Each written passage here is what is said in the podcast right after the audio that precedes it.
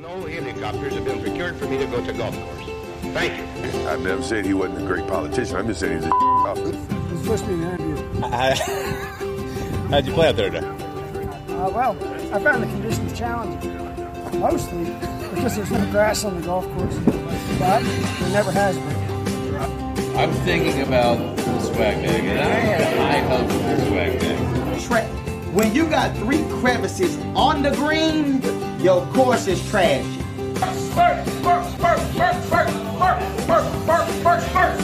What's happening, folks? Welcome back. Beltway Golfer Podcast, episode 37. Alex Dixon here. This episode, Brian Kington of Kington Golf Design and Joshua Stueve, who um, I list him as a LinkSouldier uh, because he is a, um, a Marine Corps veteran and a heavy golfer and does a lot of work with Linksoul uh, and as a liaison to their uh, charitable efforts uh, for military veterans. Um, but he's got his hand in a lot of different stuff. Um, this podcast is really uh, came about to talk about Laurel Hill. Um, Joshua Stueve and Brian Kington met uh, when Josh was interviewing Brian and Bill Love, uh, Brian's uh, partner in Love Golf Design and his essentially his mentor in the uh, golf course design business. Bill Love's now retired. Brian's out on his own. We get into a lot of that in the in the conversation. Um, but Josh and Brian have become golfing buddies essentially ever since meeting during the research of Joshua's article. I first reached out, to Joshua after reading that article. Um, we've become friends. I've played golf with him a couple times over the years, seen Joshua really kind of get his hand into all sorts of different areas within the golf world. Um, I, I, I've talked to him a couple times about doing this podcast, and the idea um, often really came, and I don't know if it was, I don't know whose idea it was, but it was, it was always we got to do it with Brian Kington. I'm really glad that we did that because Brian is now he was uh, out on his own. Brian's a young guy, uh, certainly for, for the golf course architecture business, and he's really just starting to get revved up. So, in our conversation, um, he talks about a, a, a project that apparently has been in the works for, for a very long time, but a, a really high end private pro- project about an hour west of Richmond. Uh, he talks about uh, a short course at Laurel Hill that he's trying to get uh, get uh, get get done or get approved. Um, off camera, we talked about a couple other projects that I'm really excited about about the DC area that uh, unfortunately are still um, in certain parts of the process that they're not able to be shared quite yet. But uh, I would encourage you uh, to follow Kington Golf Design and, and Beltway Golfer as, as I hope to be able to share uh, share the news and some of the things he's working on uh, before too long. Um, I know while he was in town, he he also uh, was doing some work, uh, some some bunker work out at Jefferson District Golf Course in uh, in Fairfax. Um, but he's he's busy. He's moved his home base out to out to Nevada, but I think he's going to be back in the DC area quite a bit, doing uh, doing a lot of the projects that we that we spoke about. Um, Joshua Stueve, he's he's just a he's a he's a golf fanatic.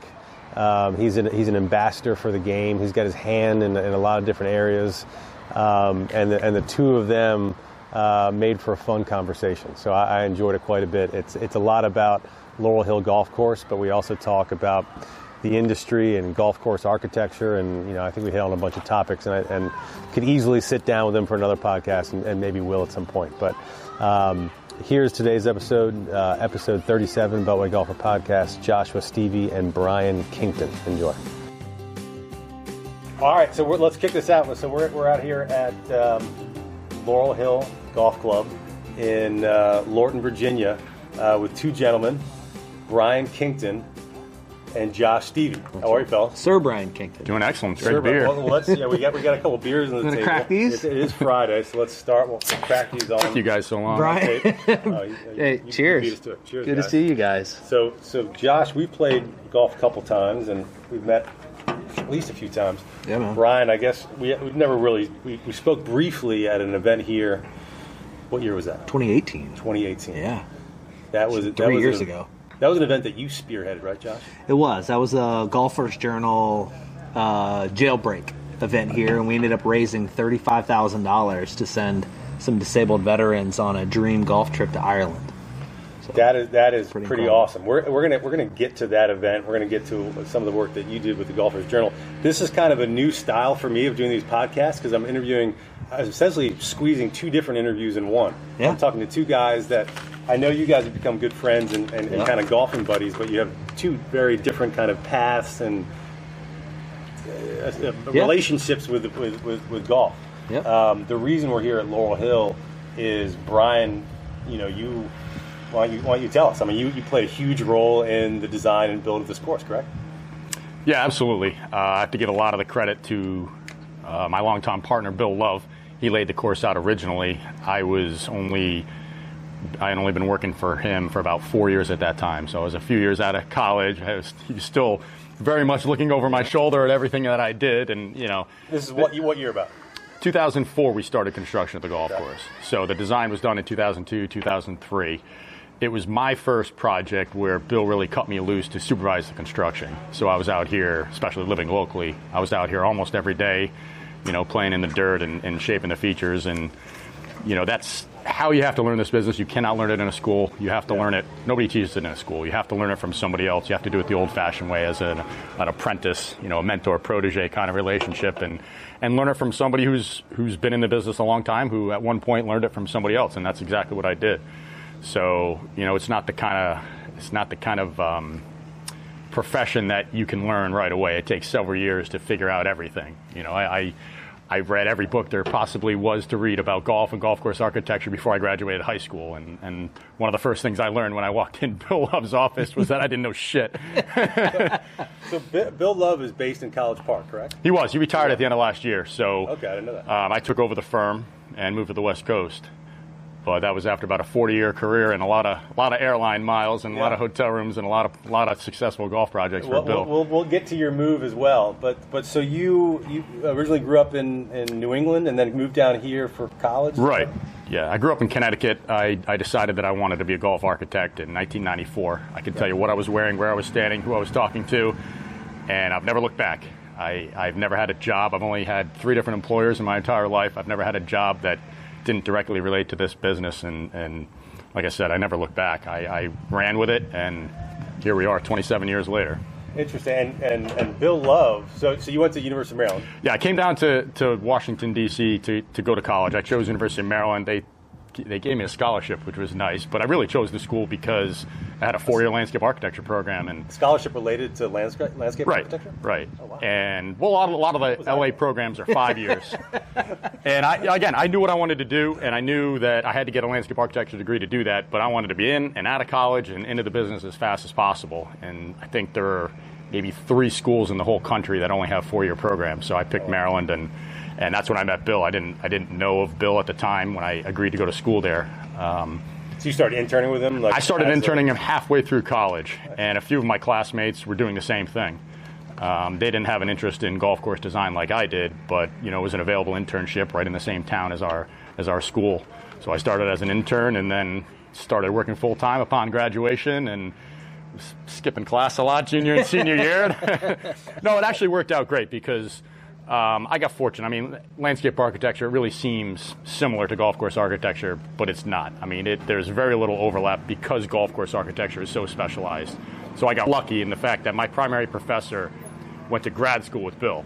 So he knew Bill very well. He knew that I was getting a more specialized and better education Yeah. well, I was spending more time in Bill's office than in design studio in college. So I was really fortunate in that regard that he allowed me that flexibility to, So to really so- spend a lot of time with the, Bill. The professors at Maryland, they're not they're not giving you like study St Andrews classes, that kind of thing. No, no, no, no. Every every other landscape architecture major wanted to design residential gardens, stuff like that.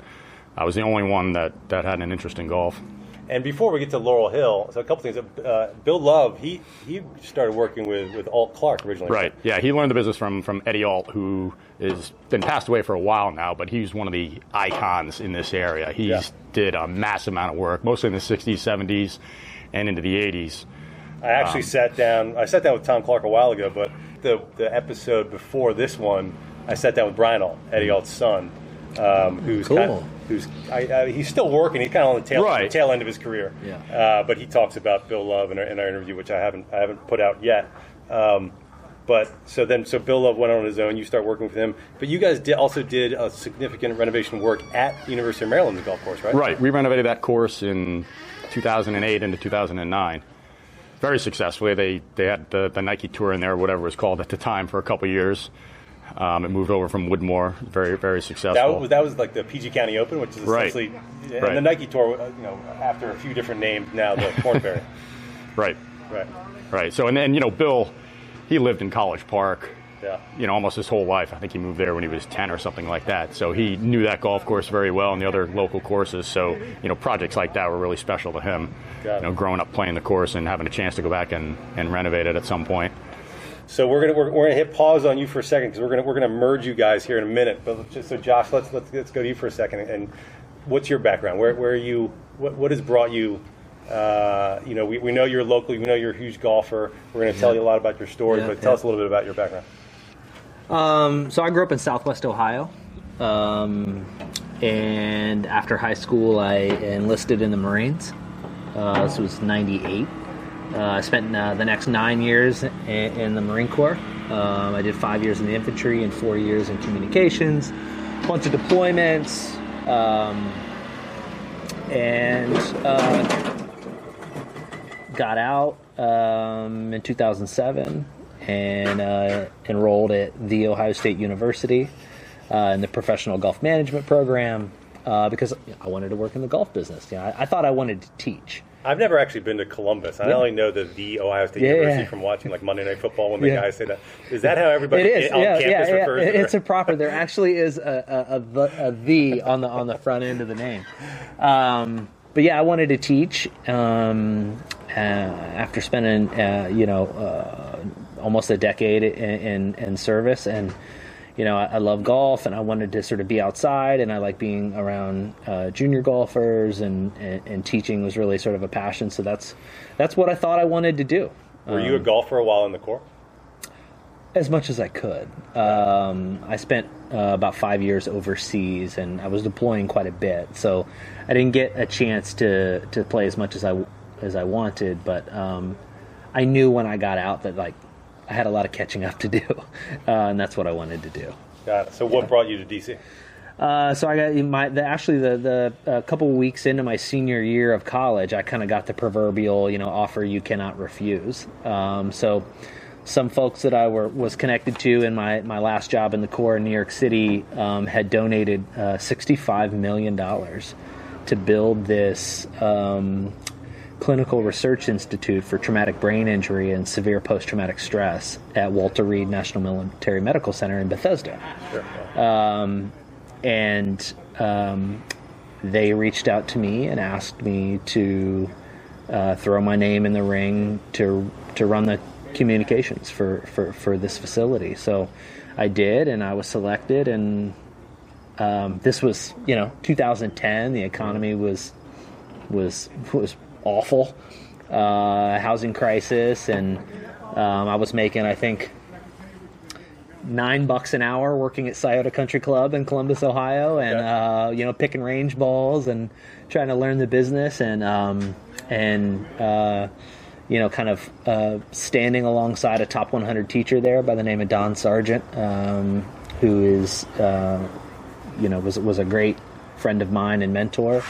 Uh, but I just I had a wife, I had a daughter, and I was 30, and I couldn't make nine bucks an hour, and uh, and there was kind of no end in sight. So I took this position to come here and got out of the golf business, but clearly have sort of gravitated back towards it and tried to you know remain as involved as I can. And meeting Brian through you know my article uh, that I wrote about Laurel Hill in the Golfers Journal, um, you know, has led to just you know not only a great friendship with Brian, but um, you know sort of getting back into that community. Sure. So let's um, appreciate that background. So let's get to kind of Laurel Hill, and you just kind of touched on how you, you, you wrote an article about the golf course here, and that kind of Yeah. uh, brought you guys together. Um, so so so back, you, give us the, the, the timeline again. Laurel Hill opened up when?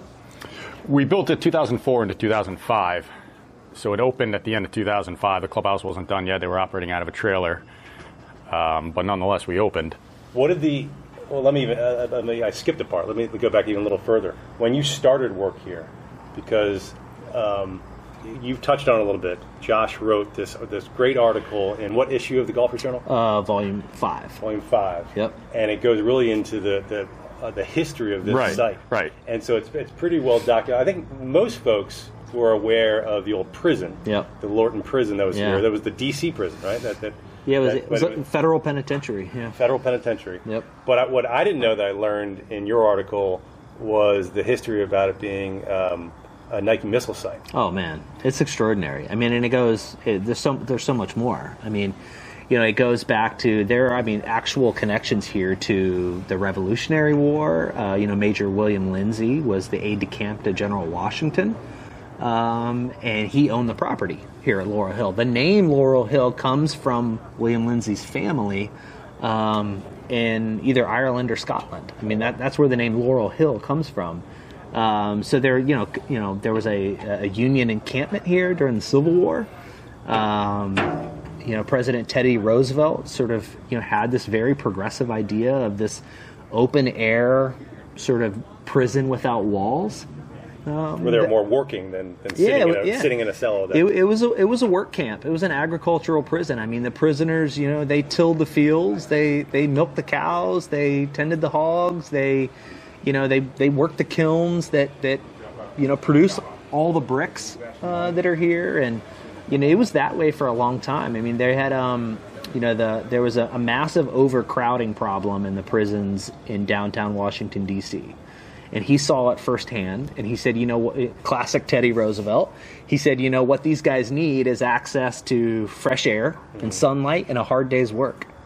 Uh, so they bought this 1100 acre plot which is you know in this kind of like at the time was kind of virginia horse country. Yeah. this very sort of bucolic setting. Um, and you had to actually take a barge from washington d.c to get down here uh, down in through the Occoquan and over here, and that's how the first prisoners. the water gets that close to this Yeah, property? yeah. That's the prisoners. That was how the first prisoners actually got to here, and uh, somewhat unbelievably, the prisoners actually built this prison. I mean, they That's wild. the prisoners built their own prison, which Yeah. is kind of wild.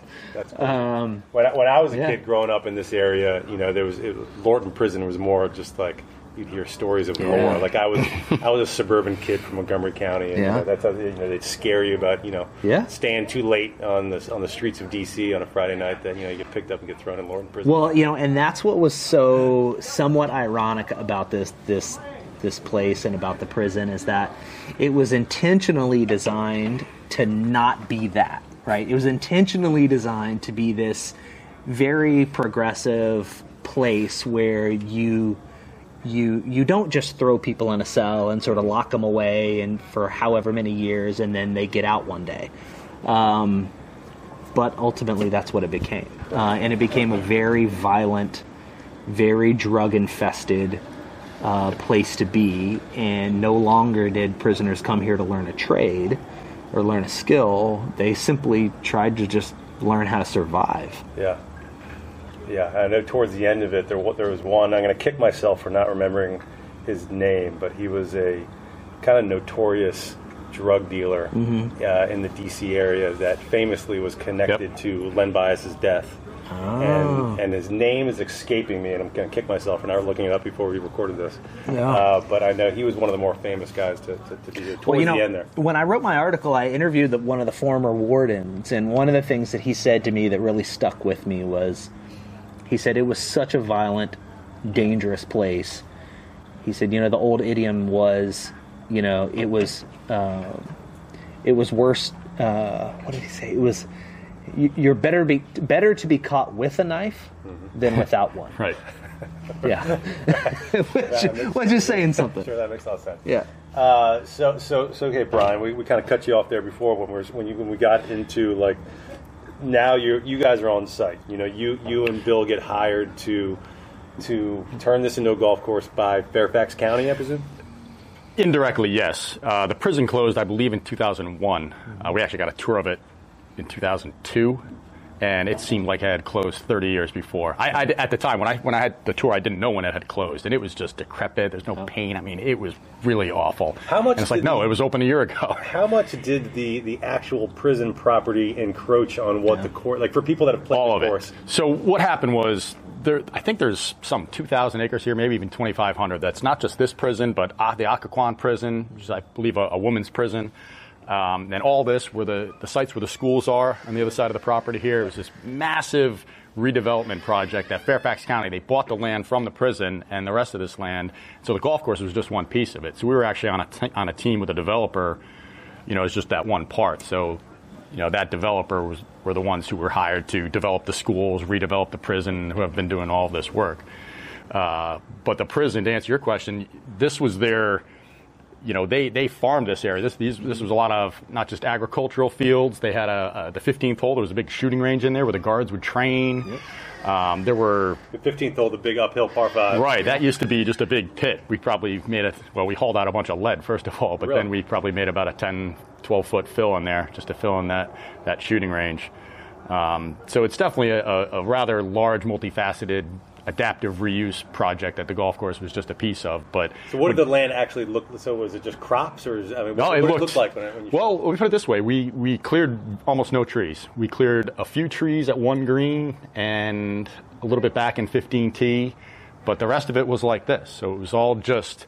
Um, it's nice and lush now, but but normally at this time of year, everything's kind of browned out and burned out with the with the broom sedge and, and all these out of play areas, and it's it's got that golden, you know, dry mid Atlantic summer feel to it.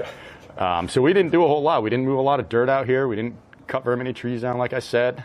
Um, it was begging for a golf course. There are, there are no shortage of resource protection areas and wetlands and other sensitive areas that we had to work around. But with over 300 acres of land to work with, you know, we, we found enough to, to find 18 wonderful golf holes. and so the routing of the 18 wonderful golf holes, um, that was you and Bill. Right, and you know, like any other course, you end up with a stack of a hundred designs before you find the one that, that you move forward with, and that's just the design process, like anything else. Um, I actually recently, when we were moving out of our office last year, stumbled upon the original routing plans, and there are a lot of really good a holes that did not get built out here. That it's it's a shame they didn't get. I mean, I'm perfectly satisfied, of course, with the 18 that that What we ended that? up What is with. that but- process like? Like I would, I would, I'm, I'm picturing as you're saying this, you know, you've got a hundred different kind of potential holes, maybe like a few different like main routings. Like we could go this way, we could go that way. Right. Like how do you whittle that down? Well, it, it always starts with the clubhouse. So we knew the clubhouse was going to be here. It's the high ground. Uh, this is where the control center was for the Nike missile sites, where the red telephone was, where the button was, you know, all that yeah. stuff. Oh, I didn't yeah, realize right that. around here, the clubhouse and the parking were where I those thought when I, operations when I read your article, I, I, t- I took it from um, what is, uh, one of the holes, uh, like number seven. Seven. That's or where the missiles were. Okay. So the control Yeah. area was up here, and we actually where, where the missiles were housed and where the command center was were two different places. Right. Right, okay. And when we were building that third hole, there are a lot of interesting stories about the building of this place. But when we were building the third hole over there, it was one of the few holes because it's, an- it's a long uphill par four, as you know. It had a little bit of a the natural lane had a little bit of a crease right in the landing area. So just to get visibility, you know, we had to cut that a little bit. We probably made a six or eight foot cut in there. One of the few places out here we actually moved a little bit of dirt and we uncovered tunnels, and nobody had the balls to go in them. but you know, there there were tunnels, so it seemed to me that the conclusion we all made was it was the connection between the missile facility and, and the control facility versus some sort of escape tunnels for the Yeah, for the prisoners. Yeah. But I wonder, I'm sure a prisoner or two may have happened upon it at one point. Maybe. Yeah, maybe. Uh, well, I mean, you know, even you know, even in the in the in the '90s, it, it wasn't uncommon for them to have, you know, 60, 70, 80 escapes, prison escapes every year from here.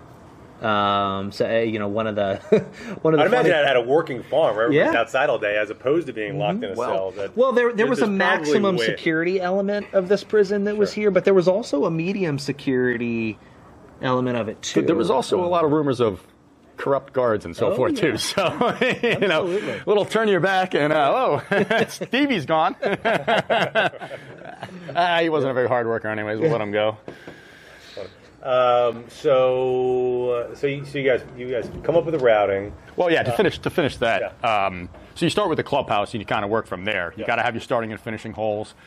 You know, when, when you get into private clubs, you can little- you're playing by a little different set of rules. But When you have a public, municipally owned golf course like this, you know, you have to accommodate everybody. You're only going to have so much of an operating budget and, and so forth. So you have to really constrain yourself, you know, from an architect's perspective in that regard. But what, what laying- about the fact that it was also, um, you know, you're being hired essentially by a municipality? I, I would imagine there's even more constraints than a private owner, whether it be a, a daily fee or, or, or country club or something.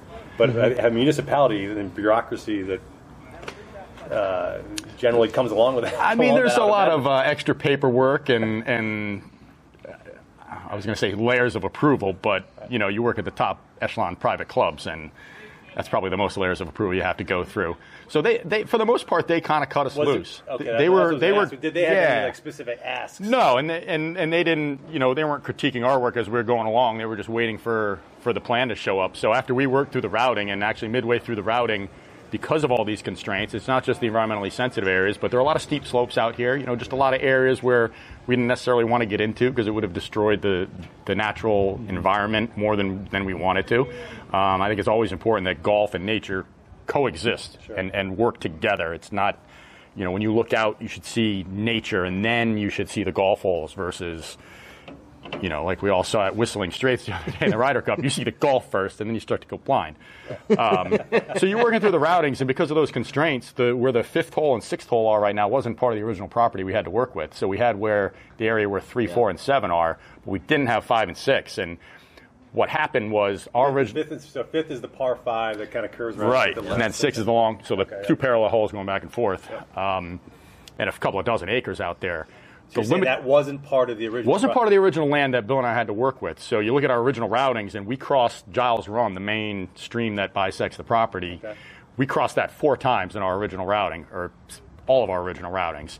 And the county came back to us and said, no, it's too sensitive because of a tree clearing issue.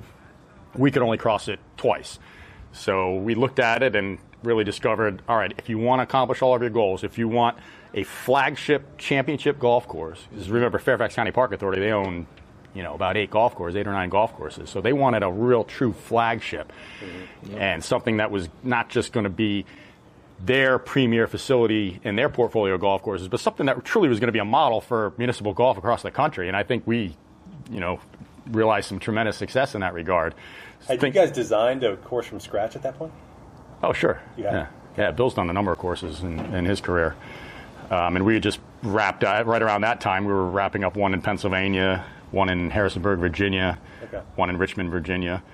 Um, so we went back to them and said, look, if you want to accomplish these goals, we need a little bit more property. You know, if we can only cross Giles Run twice, we need some more land. And because, you know, again, it's a few thousand acres to work with, you know, they uh, they gave it to us pretty pretty easily, and it, and it and it was a real kind of game changer. It allowed us to stretch the course out a little bit more and spread it out more, um, and, and utilize more of the property. in a, in a, in a course. Oh, no question. And and the way five and six sit on that ground, we moved barely any dirt out there. You know, fives, the landing area five is not ideally what we would want. It's it's it's good. It's a nice plateaued landing area, but then it falls off. And the reason for that, we would have graded it a little bit differently, but there's a massive water line that goes through there. So things like that, you're always fighting constraints like that. There's another water. I mean, it goes through the whole property, so it goes through the front of 10T and, and over there. So things like that, you have to mitigate that stream that crosses five. You know, we could only pipe so many streams out here. When you're dealing with public golf, a lot of a lot of older folks, a lot of juniors, you're always thinking about playability and getting those folks around the golf course. And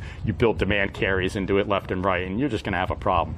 You know, so Was was the county's goal, you, you know, when they hired you guys, that uh, you know we, we want to host USGA events, for example? Well, we actually specifically tar before we moved a shovel full of dirt out here. We were eyeing the public links. That was, and that came from from Bill and I. That was, you know, something that that we we knew what that tournament was all about. They they seek golf courses like this, and we set that as a goal, and we achieved it. Public links was here in 2013. Yeah, I I remember when I interviewed Bill and Brian for the Golfers Journal article. The very one of the first things that we sort of talked about there was that Bill Bill was very clear that the county wanted a championship level golf course. They did not just want kind of another run of the mill Muni, um, and both of them sort of targeted that USGA public links and and that was the sort of you know that was the finish line um, and to get there and the way that they did was pretty extraordinary.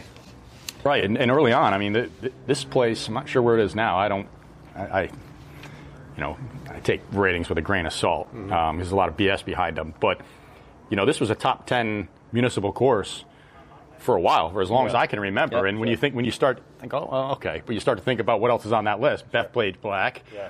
you know, Torrey Chambers Bay, Pines. Torrey Pines. Yeah. I mean, it's a pretty, it's a pretty exclusive list, and including a bunch of U.S. Open venues. For folks that, that don't know, because the, the U.S. Publinks is not around anymore, unfortunately. What, what what is the U.S. Publinks? the, the Public Links was the peak amateur tournament. And the reason it kind of went by the wayside is originally the rules were you couldn't be a member. member, of a private club, but so it just ended up being the collegiate tournament every year. The top college players would win it every year, including including here. Yep. The two guys who played in the final match are both on tour right now.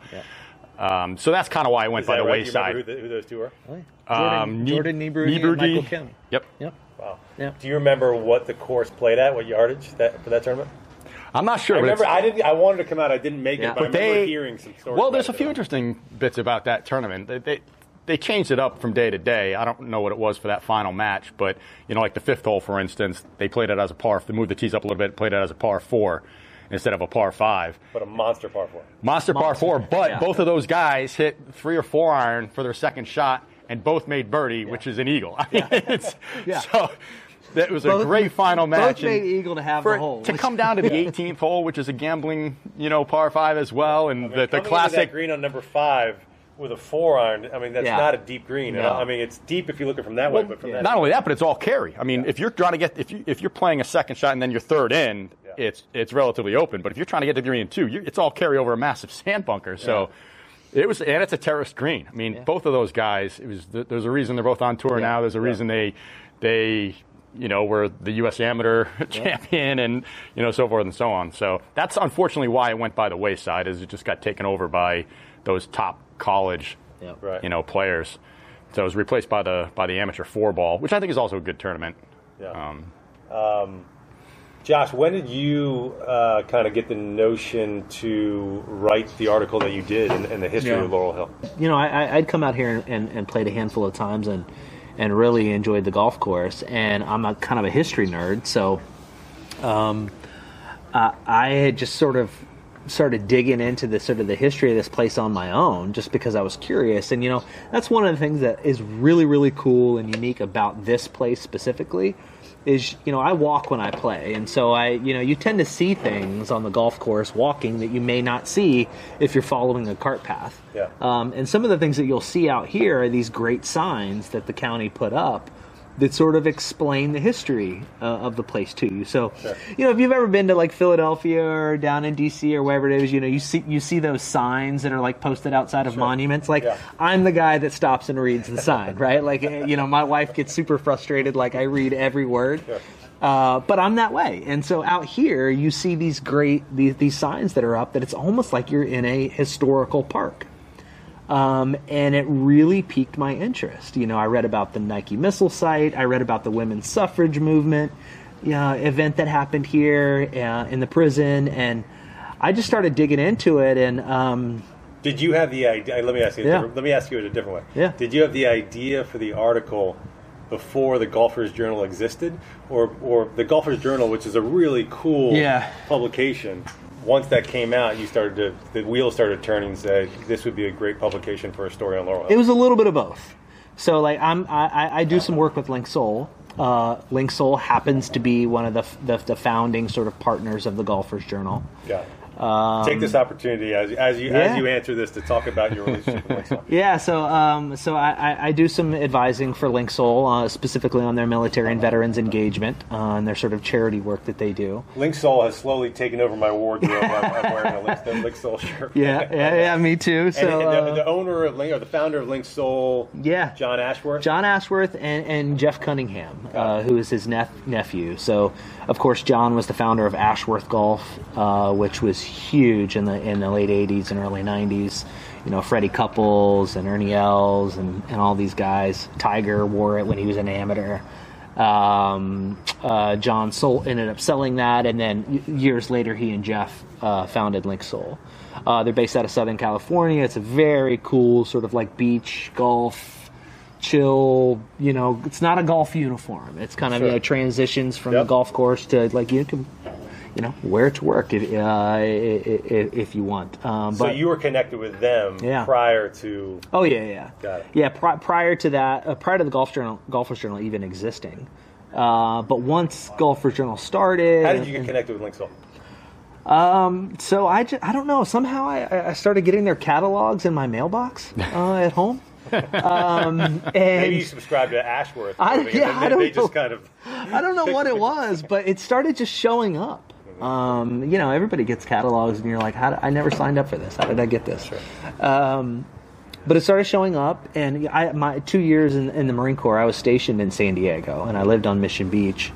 Uh, I was stationed at Marine Corps Air Station Miramar, and so that like beach vibe really resonated with me. Sure. Um, but and then the golf aspect of it was like, wow, this is like too good to be true, right? And then the, and then the clothes were were Did, my did, style. Did Link so- Soul have any kind of military connection at all? They didn't. So, you know, I, I reached out to them and I just said, look, I love what you guys are doing. Like, I know you're West Coast, but to the extent you ever have anything going on on the East Coast, I'd be happy to help you out. Mm-hmm. You know, never expected a response in any way. The next day, Johnny Ashworth emailed me directly. And he said, Hey, I got your note. Thank you so much. I shared it with my entire team. You really inspired us and motivated us. Oh, by the way, we've been trying to identify a military related nonprofit to donate some money to. Um, can you help us? Uh, so that you know the relationship really started organically like that, um, and seeming like, like like all the best relationships do.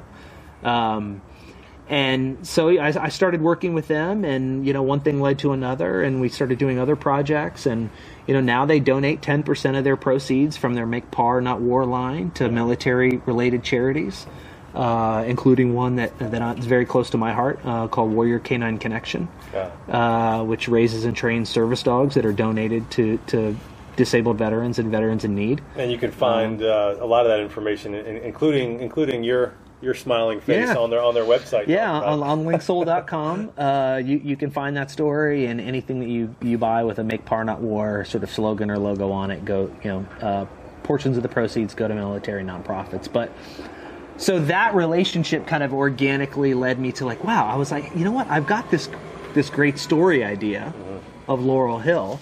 I think the Golfers Journal, they're sort of long form, commercially quiet, you know, beautiful photography. Um, I think that's kind of the right platform for this story because this is not something you're going to see in Golf Digest or, or Golf Magazine, and I'm not knocking them in that way. They have their their their their segment and their audience that they're looking for, but this is not a how to hit, hit it ten yards further story. Or this is not the new equipment you should buy story. Like this is this is history and this is architecture, and um, so. I just thought it was a great platform, and I reached out to Jeff and I said, "I've got this story. Can you ke- connect me with you know, the, the publisher of Golfers Journal, Brendan Thomas, um, and Travis Hill, um, who's the editor. And they did, and I pitched it to them, and they loved it, and they, they sent me on my way. And so during during the research for that article, you interviewed. Yeah, I did. So that's why I, I first I first met Brian. You Um, interviewed Brian and Bill together or separate? Or? I interviewed Brian and Bill together. Uh, the very first question I asked them was, "Who was the asshole that put the bunker on three? Uh, It was Bill. right, which is right in the middle of fairway. Yeah, I've never been in it. Hardest par Yeah. fours. I aim for it every time. I've never been in it. yeah, there is a. Uh, It's about the size of this table. I was gonna say I don't think I've ever been in. I'm, I mean, You aim for it. You're guaranteed not to go in it. you know, Stevie doesn't have the yardage to get to it. but the way that course that, that hole is set up, it kind of it, Yeah. mentally it kind of makes you swing out of your shoes, which It makes does. me usually go short. that is such a great hole. That's the brilliance of the hole, right? That it's visually intimidating, but it like as a as a practical matter, it normally doesn't come into play. I love when people bitch about that hole. I love it. It's an absolute great hole. But uh, yeah, so I interviewed them and got some great, you know, historical perspective on it, and sort of got inside their head as to their their process and choices that they architectural choices that they were making here, which was great. Um, I came here uh, to Laurel Hill and I interviewed uh, the GM Ryan Carmen and then uh, the director of golf at the time, um, and sort of got their perspective of like you know what's it like today and, and their the you know the, the pieces that they could add. So I sat down with a former warden of the prison. I took a tour of the prison with the, the development group that was doing the renovation and. I spent many, many hours um, at the Fairfax County Public Library researching. Um, I went down to the National Archives and got a bunch of stuff. You stuff. put some So- real elbow grease in I that. did, you know, like it was important to me to, Yeah. to get it right, Yeah. um, and talk to all the people that, you know, that that deserve to have a voice in that story. When did the two of you start playing golf together? Oh, Shortly Almost after that, as soon as he walked into my office, I realized that this guy's going to be easy to get some money off of. he doesn't have the mental game to keep up. so. It still hasn't happened. He's actually never beat me ever. Uh, you're always throwing drinks in in my direction. That's another story. I've, I have not. I've played with Josh. I've not played with you, Brian. But Josh has told me that you're you're you're a riot to, to play with. yeah, we, we, Well, we started playing immediately. I mean, Stevie and I, we we see eye to eye on just about everything, if not everything, related to golf. Just and and I don't think I can say that about too many other people that I've met. I mean, we're just totally on the same page about everything. Um, I don't know if we're progressive or traditionalists, maybe a little mixture bit of of both, both. yeah. You know, as I my my favorite thing to say is golf is about what happens in between shots more than anything else. You know, the, the fact that, you know, like shooting pool or, or playing cards or whatever, the activity that's going on in the background to me is secondary to just being out in nature, getting some recreation, throw, having some laughs, whether it's with close friends or total strangers that you just happen to get, get paired with that day. I mean, to me, that's that's really what what golf is all about is all the other stuff that's kind of going going on at the same time the the health and the recreational side of things the social side of things the nature side of things. And the fact that you're just knocking a little white ball around in, in once in a while is you know it's great but to me that's that's that's less than than the bigger picture of, of what you're actually doing and why you're out there. Well, cheers to that. I mean, I, I was I, I couldn't agree with anything you just said anymore. I, I, I'm, on, I'm, on, I'm on the same page there. Let let let let's talk a bit now. Now we'll kind of go all over the place. Like Yep. what, what's what's going on these days? So you guys are both kind of you know get different um, projects and passions going on. Brian, so you mentioned it earlier. Uh, you're no longer in the DC area. Correct. Bill Love is retired. You essentially took over the firm and uh, fled fled the Beltway. Couldn't flee fast enough couldn't pack my bags fast enough you had, you, had, you, had, you had enough of 495 traffic and uh, the rat race, and you're out in uh, the mountains of Nevada. Uh, yeah, I had enough of Washington D.C. about 15 years ago, and couldn't wait to move out west. I, I, I it's, That doesn't jive with the theme of this podcast. well, well, I mean, I, This I is got, the Beltway. I got very fortunate to to hook up with Bill Love. Uh, I will put the work he and I've done up against anybody. He is a true practitioner, a true professional. Um, I, I wouldn't have wanted to learn this business from anyone else. You know, I, I had some other opportunities to leave and and go to you know maybe some more well-known firms at various points in my career, and, and I made the decision not to because I was getting way more opportunity with Bill. I mean, he really cut me loose. He, he recognized my passion and, and you know my talent certainly. Um, so uh, you know, I didn't see you know as any other opportunity is better. Even though in my mind before I got into the business, I'm thinking this is going to be great. I'm going to design golf courses in the Caribbean and in Europe and all over the world, and this is going to be awesome. And it doesn't quite work out that way. It ends up being almost all renovation work, of course. What's the future of your firm? So now, yeah, you, you've told me, you know, before we, I, I follow you on social media. I've seen you do some work recently in, I think, Mexico and in Right. Southern California. So my, you know, my plan was always to move to the mountains. I'm an outdoor guy. I'm a big skier. The project you're referencing down in, in Mexico is a project we wrapped up. Uh, arguably the top club in Mexico, Club Campestre Monterrey. Uh, been there for a while. It's 27 holes right in the middle of the city in Monterrey, which is about an hour from Texas. It's inland. It's the inland city. And just high end, high end, high end That's club. the demographic that listens to this podcast. well, but that, that's just it, you know. And, and, and Secondary. I've been in Washington D.C. all week for the exact opposite for for you know public golf courses that are very affordable and, and accommodate older folks and juniors and so forth. So you know, as a golf architect, you're always spanning that spectrum. I guess maybe not everybody. We we have. And just like you know, working at the Olympic Club for 20 years in San Francisco, when you work at those high-end clubs, um, you know, you, you got a little extra money to work with. You can design stuff that you're not worried about having them maintain. You know, you have a lot more flexibility than a course like Laurel Hill, where we couldn't do crazy bunkering and, and you know we couldn't get carried away. And from an architectural standpoint, you have to keep it very very maintainable, very accessible, very playable. Um, but when you get into higher end private clubs, especially when they have multiple courses like this one in Mexico or like the Olympic Club, you know, you can have a, you can have a lot more fun. Uh, the, you, you, you touched on, uh, or at least off camera, uh, a couple projects, even though you've moved uh, your operations out to the West Coast.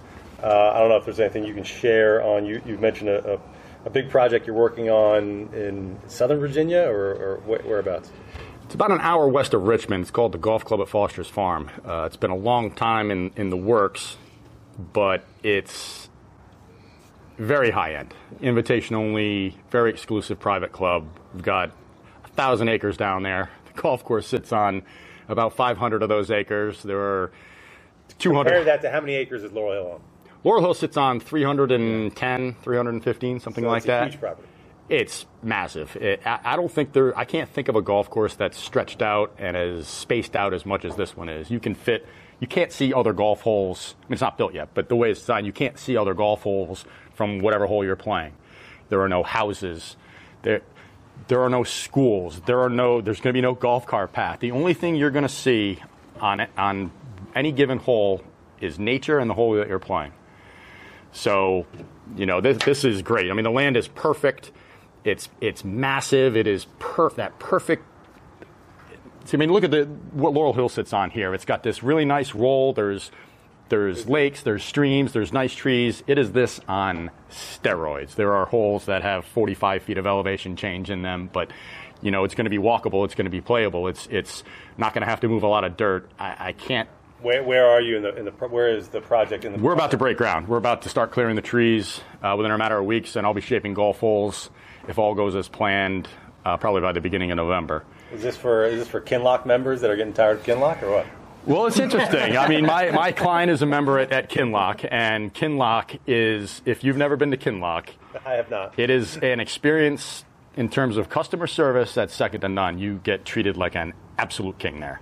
An absolute king. I mean, when you're playing and you want a drink, the caddy makes a phone call and a drink shows up by the time you get to the Air green. service, yeah. I mean, it is that. but the golf course, even though it's immaculate, it's just a golf course. There's nothing particularly, you know, unique or, or outstanding about the golf course, in my opinion.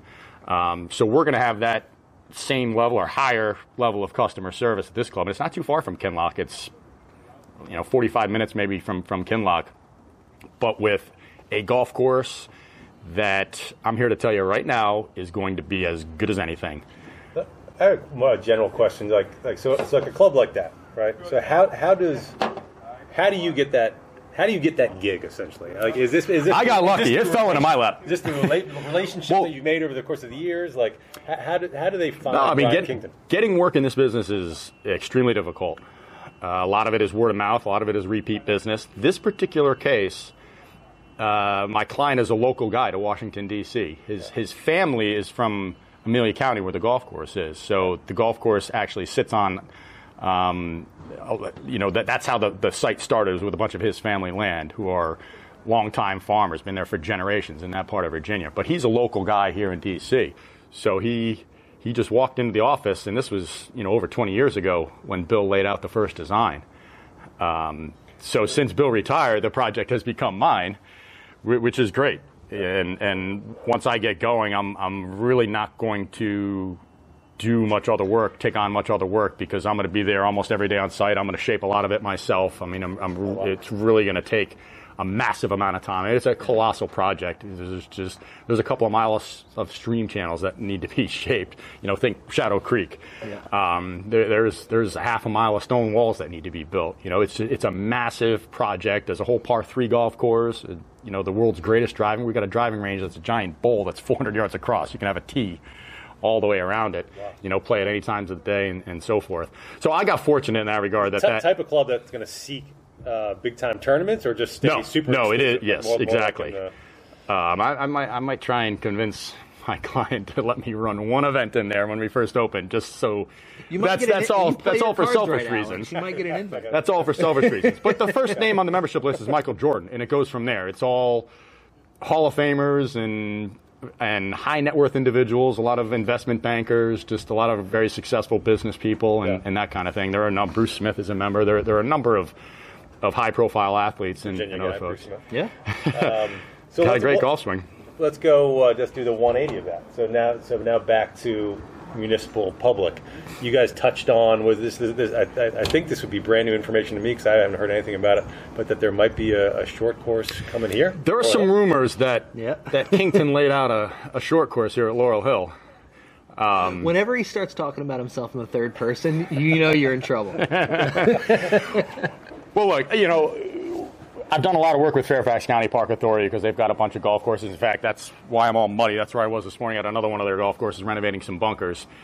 Um, but they're great clients, and, and they they understand that you need to grow or die. You need to invest in your facilities. You need to make those, even though they might take a lot of um, a lot of guts when you're dealing with the public sector and, and you know making a bad decision for some of those guys. They, they understand the value of, of making those necessary periodic capital investments in, in all of their facilities. So they're constantly making upgrades. They're constantly doing what you should do in the golf business. What what nine out of ten owners and operators I think don't do, which is look more than 10, year, 10 years into the future. And while they have a very successful portfolio of golf courses, you know, you always want to look at accommodating more people, bringing more people to your facilities, getting on the front end of trends and and protecting yourself so that you're going to be sustainable for, for the long term. And so I had actually been thinking about since we were building this golf course fif- 15, 16 years ago when we were building the golf course, there's a piece of land to the right of hole number six up there, which is kind of vacant. And I had always envisioned that as a short course, and I'm not the only one. And then a couple years ago, I got a call from Ryan, the, the manager here, and he had been talking to Rick, the superintendent, and a few other people, and they had they said we've got an idea for a short course. I said, so do I. but they were thinking about a different piece of land. standing on 6T, looking out towards the fairway, like kind of towards your left. To the left, yeah. So there's a whole bunch of room in there, which I think is being, I've heard has, has always been slated for uh, additional athletic fields, uh, which is fine. And, and when I got the call from the course year, they were looking at this property on the other side of the lake here on the opposite of 16, which I hadn't considered in the past for a short course, but it, it, it's, it's a great piece of property. It's not nearly as big as the piece of land to the left of six, but it's Yeah. about 13 and a half acres. And it's, You don't you don't run into more holes going that direction. no. Yeah. Okay. Yeah, there's So past the pump house there is Yeah. Nothing but nature. I mean, you could see the way the land moves over there. You Yeah. could see the access to the water. You can see the access to the views. Uh, yeah. You know, it's close to to one T to to, Yeah. to nine green to sixteen i mean, Well, and that's the thing because one tee is, is separated from the clubhouse. You know, it would be in close proximity to where the short course would start. So, looking at that hillside over there, when we built the golf course, we dredged this lake and scraped up clay out of that hillside to line the lake with. So that whole area from the lake all the way to the road was clear cut and disturbed during construction. Meaning that now, 15 years later, even though it looks like it's all wooded to us, that's all Yeah. 15 years or less 15 year growth, growth, over there. yeah. So there's no significant trees over there. There's nothing that's going to be a, a regulatory restriction or anything. It's it's just 13 and a half acres of very underutilized land right now. Yeah. So they, they saw that as well. You know, we've got this land and we've got already this wonderfully successful facility. It's got a first tee program here. Junior golf has a big presence here. You know, so we've laid out a short course that's about 700 yards, maybe a little bit longer than the Cradle. You know, some of some of the other short courses that are out there, but it it'll accommodate juniors. But you know, us, we can go out there and go around it five times and not get bored because we've got an opportunity there. To my point earlier about how I really needed to behave myself when I was doing the architecture out here. I don't need to behave myself at all. We can build a bunch of waste bunkers that aren't going to take a lot of maintenance because you rake them once a week or whatever. You'll have no bunker rakes. Let them play as waste areas. You know, Bermuda grass that just the tees are the beginning of the fairway. No tee boxes, just very naturalized. Almost. I hate to use the word Irish links because there's no such thing as links land in the United States, um, contrary to what some people think. But it's going to have that kind of character where it's where, where the nature encroaches onto the golf features, which you just can't do on, on the big course like this because you just don't have the maintenance for it, and and you don't want to you don't want that pace of play liability. So, you, so you're the, the way you're talking about this, it sounds like this is. Can we say this is happening, or is it? Or is it No. that, that's that's still a long, It is. it's still a long way to go. It's likely to happen. it's on it's, on it's on a good trajectory. Okay. But you know, with with Fairfax County Park Authority, you know they've they've got a they don't they own golf courses, they own rec centers, they own a bunch of assets, and you know of course Laurel Hill is just one of them. You know, and and when you get into funding and you know it's public sector, so a lot of it's funded with bonds and so forth. Those are on five year cycles and so forth. So right now, you know, there's there's some pretty good support behind it, but you know, it's we're not officially. I don't have a contract. I mean, we're not we're not up and running quite yet, but there's definitely a lot of support behind it. Um, we put together a very elaborate, you know, document, written document that got into market analysis and financial analysis, and and I think the whole point here is that this day and age, golf was certainly on a downward trajectory for a number of years, but as of about five years ago, it started on a pretty pronounced upswing. And I don't every golf course, from top private clubs and the strength of their membership and the, the size of their wait list, and on all, all the way down to the lowest struggling municipally owned golf course. You know, rounds are up, and, and golf has made this swing, made this upswing. COVID, as much as that fucked up the rest of the world, you know, it was the best thing that could possibly happen to golf. It, it took that already upswing and supercharged it. And, you know, even though courses were closed for a couple of months last year, they all made their nut back by the end of the summer. And, and, it, and it brought newer people into the game. It brought people who left back into the game. People who were already playing the game were playing more. You know, golf was one of the few things that people could do within all these other restrictions that were going on. So I think that taking advantage of not just that upswing, that general upswing in golf, but just this trend that's also been occurring during a similar timeline, which is getting away from 18 hole golf courses, which essentially eat up your entire day to play. So, shrinking 18 hole golf courses down, building new nine hole golf courses, short courses. Uh, elaborate short game practice facilities with maybe some practice holes, big putting greens with putting courses. You know, looking at alternative golf facilities that don't cost as much, and maybe most importantly over anything else, don't take as much time to play. Yeah. You know, and I think that is a and one thing that, that Stevie and I see eye on and, and talked about this early on in, in knowing each other is that, you know, there there aren't these rules. You know, that you don't you don't have to have 18 holes. You don't you know, and, and you can do all these alternative ideas. Whether it's uh, we were talking about Belmont earlier, which mm-hmm. reduced themselves from 18 down to 12 and and did it right. Said, well, we've got we've got a couple of issues. We've got some tight holes. We've got some dog holes. We've got all these great holes. Let's keep the great holes and let's build in some alternative facilities in here. Are you starting to see um, like one of the first times Josh and I ever played uh, here? I remember mm-hmm. we played we played the front nine oh, I don't know, at least five years ago. Yeah. But you had just gotten. I was. I. I, I still. Gosh, I'm embarrassed to admit this, but I still haven't made it to Sweetens Cove. I've, ah. I've been planning on getting there for like forever. Yeah. But that that I was aware of it at the time. But you had just gotten back from sure, Sweetens yeah. Cove. Sweetens Cove. Um, is, is one of many, but is almost like on the forefront of kind yeah. of what you're talking about. And, yep. and it's like, it's not really near any major metropolitan mm-hmm. centers. it's kind of in the middle of nowhere. It's, yeah. it's, it's, not 18 holes. I mean, it's still nine, but it's it's a little unorthodox. Well, Brian and I went there together. a couple um, times, yeah. And um, you know, we got to know Rob Collins, the architect, really well, and um, and, and, and the guys uh, like Patrick Boyd that were sort of, you know, uh, that partnered on that project. And you know, Brian and I have done a lot of traveling together, and it's sort of seeing these places for yourself right? Walking the land, uh, talking to the people that that were responsible for those places, and um, that you know. It, it, all, all of those little pieces, I feel like, end up sort of shaping who you are, like as an individual and as a professional, and um, and you can see how um, you know how Rob was influenced by Mike Strantz and his sure. work, um, and and you know uh,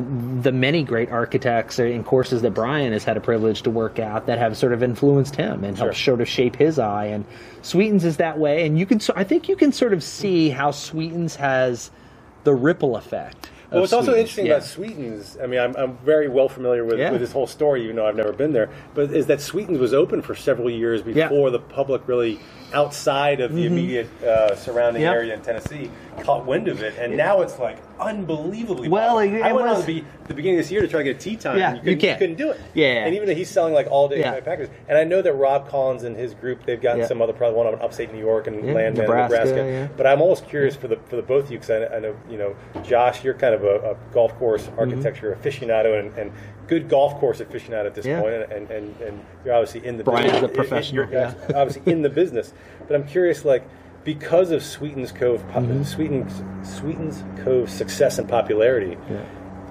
Are you starting is, as the industry caught up, or other people, other developers, people with money are saying? This is what we need to build. Let's. Well, let's I want to. I want to hear like Brian's, like you know, the professional piece of this, kind of like the the the um, you know, my side of it as sort of not being in the industry and sort of being an observer. In my opinion, is I think what Sweetens Cove did that New York Times article really brought them into the the the the focus of the general public. That is what put them on the map. And Rob will tell you that. Uh, Patrick will tell you that. Um, and it, it introduced that golf course, and then by extension, their model to the country. And and people now travel from all over to South Pittsburg, Tennessee. Uh, which there is absolutely nothing there. Nope, no place to eat. Best nachos But you, you in go on their social media, like the Manning brothers are yeah. playing there. I mean, there's like Dude, celebrities it's- are playing. it's there. incredible, And, and, you- and- and again, you can't get it. Well, you can't, you can't get a tee tee time. time, but like I think what that place did more than anything is it is, is it it provided a proof source. It provided a proof source to the rest of the industry that like these ideas that folks may have had before that, like that that wasn't a new concept. Sure. I, I just don't Proved think the concept. I, I think it proved it, and and and it did it in a very public way.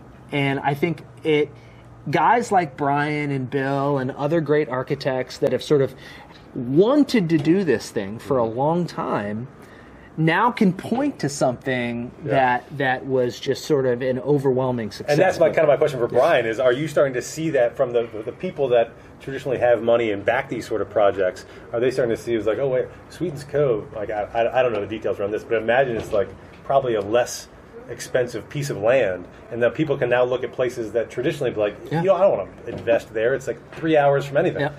and now they're starting to see, well, wait a second, if you build it, they will come. Yep. Destination golf.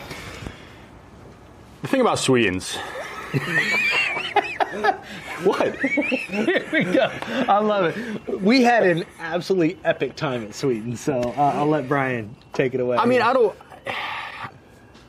I like Sweetens a lot. I, I think I don't think they reinvented anything, um, but taking I think I think what they did is going to be a lot of the future of golf development. Which, in, in other words, taking a course that already exists that is kind of boring, kind of mundane, old, whatever, and just rebuilding it into something spectacular versus taking a new piece of land and all the challenges that come with that permitting challenges, perhaps rezoning challenges, tree removal challenges, all those challenges that you can. You're already grandfathered in if you're just taking an existing golf course and hmm. rebuilding it and making far better tees, far better sand bunkers, and far better greens. And I think that's what Sweeten's accomplished. You know, all, all it is, at least common denominator is it was an existing nine-hole golf course that was built into a new nine-hole golf course. You know, that's really all it is. With the big missing piece of, it's a fabulous piece of architecture, and and I think it proves the point that there's a lot of very amateur architecture that is out there and has always been out there. I think Donald Ross is the most overrated architect ever live. I think his work is Hey-o. Take a boring, boring, boring, boring. And I'm from New England. I've played, you know, I've played proper Donald Ross golf courses. I'm still waiting for somebody to tell me how he managed to build 227 golf courses in the 1920s when you could only get around by train. But the point is, it's like a restaurant. People say, well, it's about location, it's about location, it's about location. Well, bullshit. Bullshit on that. If you have great food, you will have a successful restaurant. It doesn't matter where your location is. They will find you. And I think the same Are thing you with suggesting Donald Ross was like a modern day celebrity chef? Just no, I think Donald Ross is a modern day Subway. Or, the point is, is just like my comparison to the restaurants. If you have an exceptional chef who's producing exceptional food, you're going to have an exceptional restaurant. And if you have exceptional architecture, people will come to find it, even if you are in the middle of nowhere, mm-hmm. Virginia, or the middle of nowhere in South Pittsburg, Tennessee. Yep. You know, and that's what that is. It's it's it's different. It's it's it's on the cutting edge of, of, of architecture. I mean, Rob didn't do anything that, that, you know, some other architects haven't done elsewhere in terms of that style of architecture, but bringing it to that part of the country and, and taking something that was so lackluster and turning it into something that you can go around it as many times as you want and Yep. you're gonna you're gonna you're still gonna have fun. And I think that's that's the whole point is that you know there just isn't that much extraordinary architecture out there in my opinion and some of that is because as i was saying before you're limited in what you can do um, but i think sweetens is maintained by five guys in a very modest budget you know it's it's Well, great That's what seems to be the Yeah. exciting thing. I mean, there's there's so many golf courses that are I guess, and that's a better way to put it, that are that already exist, Yep. that are pretty mundane, that aren't near anything. But now, because that model's, you know, kind of proven a little bit that, that mm-hmm. people might be willing to go in there and make it something special. Well, and I also think they embraced this sort of modern approach to the game where it's like, you know what? We don't have to play 18 holes. We don't have to carry 14 clubs. We don't have to be in our golf uniform. We can bring our music. We can go barefoot. We can play with a half set. We can play eight holes. We can play 16 holes. We can go around five times. We can go around once. Uh, we can walk. Uh, you know, and, and it's. I think they embrace that really that vibe um, that really resonated with with a lot of people um, that just don't subscribe to this.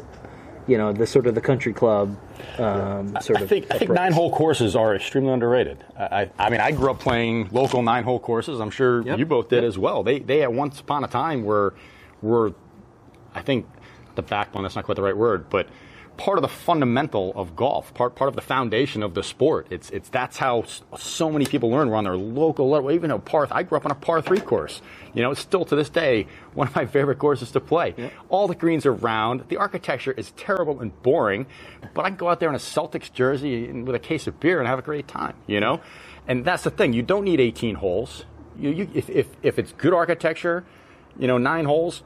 Go around many times. You put a bunch of tees out there, you know, some interesting greens. We're moving the pin around a lot. Yep. You just don't need that that extra nine, in my opinion, in a lot of cases. You know, it's it's half the maintenance budget. It's a little more than half the operations budget. It, it's it can be just as successful as an 18-hole golf course, and I think Sweetens, you know, is a fine example of that. And I, I think it's definitely a trend that is gonna gonna continue to build in, in the golf industry is is embracing these alternative facilities that just aren't the standard 18 hole golf course you know and, and getting away from you know unnecessary length so many architects are out there just getting these 73 74 7500 yard golf courses it's like every par four is a long par four every par three is a long par three there are no reachable fives you end up with this uh, you know, unnecessarily elongated golf course where you end up using six or seven of your clubs in your bag. Stevie only carries six or seven clubs, so it's like three or four clubs for him. But it, it takes it takes something out of golf. You know, golf is a golf is a sport that requires a thousand shots. What, but what about the idea? I mean, there's there's I mean, they've been we've been building 18 hole golf courses for, for so long, and, and just because the course is 18 holes doesn't mean you have to play 18 Sure. holes. Is there anything in golf architecture or golf course design where you can come in and renovate and say, okay, I'm going to take an existing 18 hole course? And I don't, I don't even know where I'm going with this, but like doing something Well, to I it, mean, we- well, Well, yeah, something I mean- to it where you can make it. This here's a seven roll hole routing. Here's a Well, or just or just taking an 18. This is you know I'm looking at um because it's it is I I. I Sort of decided a couple years ago that it's going to be easier to find investors and buy golf courses than it is to generate work in my business. So I've been pursuing a lot of that, and a lot of the facilities I'm looking at um, are kind of following along that, that idea is taking an 18 hole course or a 27 hole course and splitting it into you know two or three distinct nine hole courses where you really have a different character from nine holes to nine holes and and maybe one is more challenging than the other or maybe they're about the same but the point is is a different experience a different character versus 18 holes which Yep. you know when you're designing 18 holes you you go out of your way to make it 18 holes with similar character and Well, and you so look at forth. like what we just mentioned about Belmont earlier down in Richmond, right? Like, especially for the sort of the Beltway, you know, DMV crowd that's likely listening to this podcast. I mean, getting down to Richmond is not difficult. Yeah. Um, and they just did that with Belmont, where they had an 18-hole course, uh, Tillinghast design, and they recognized, you know what, the best way forward here is to reduce the golf course down to 12 holes add a little six hole par three. So you've still got 18 holes, like as a technical matter, right? But you've got kind of you can 12. Slice, you can slice it any way you want. Yeah, and they even have if you uh, you've been down to Belmont, Absolutely, yeah, yeah. So- and, and what's really cool I like about it is, and I don't even know if this was intentional by them, but where the the way the routing works, Yeah. the clubhouse is you could play just the first three, Absolutely. and call it a day. Yep.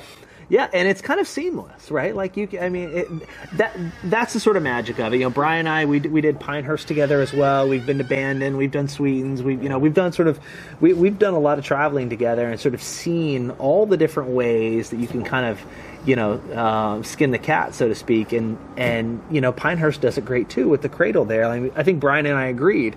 As good as the golf courses are at, at, at Pinehurst, the cradle is probably the most fun part uh, of that entire resort. I mean, am I wrong? Yeah, out there barefoot with one club, and that's what the plan is for the short course here. There aren't going to be any golf cart paths. We'll have Sunday bags. It's walking only, unless you know you're handicapped and you take the handicap cart, which is a whole different matter. But when you're out there, it's it's a walking course like Bandon. Yeah. It, there are no golf cart paths. One of my favorite things about Bandon is is it's just golf and nature. There's Yep. just nothing else, which is what it what it should be.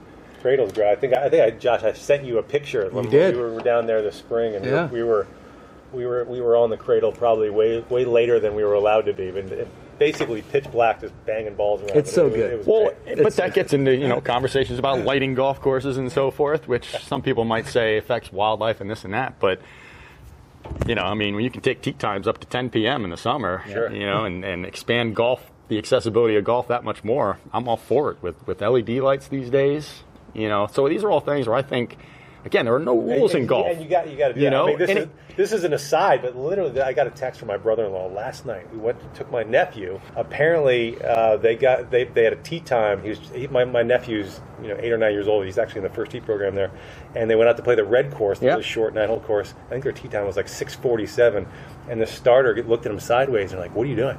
They're like, "We're, we're going to play our tee time." And he, he my, my brother-in-law kind of said that the, the starter kind of scoffed at them. That it's going to be dark in 15 minutes, and just drove off and kind of gave him attitude. And, and he's like, Yeah. we got three holes in, Yeah, yeah. and they loved it. They had a great good. time. And guess Exactly. what? They paid. Absolutely. wow. Listen, I, I think we should probably leave it. there. I get the sense that we could talk here for like five hours. yeah, we could.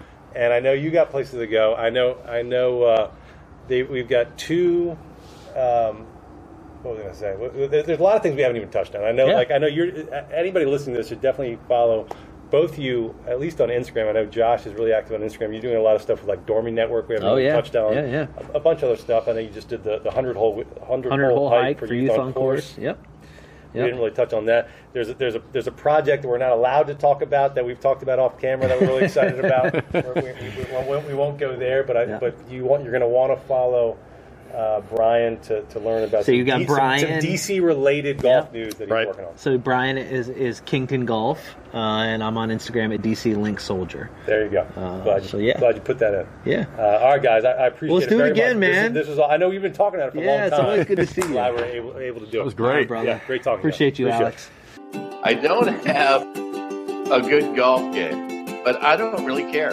I'm a I'm a regular dude living in DC, and I want to know about DC centric golf stuff. If you can tell me something that I don't already know, then that is great for me. I don't want the regular stuff. I want exciting stuff. I want different stuff. I don't want stuff I can't hear elsewhere. But I want it to be about DC golf.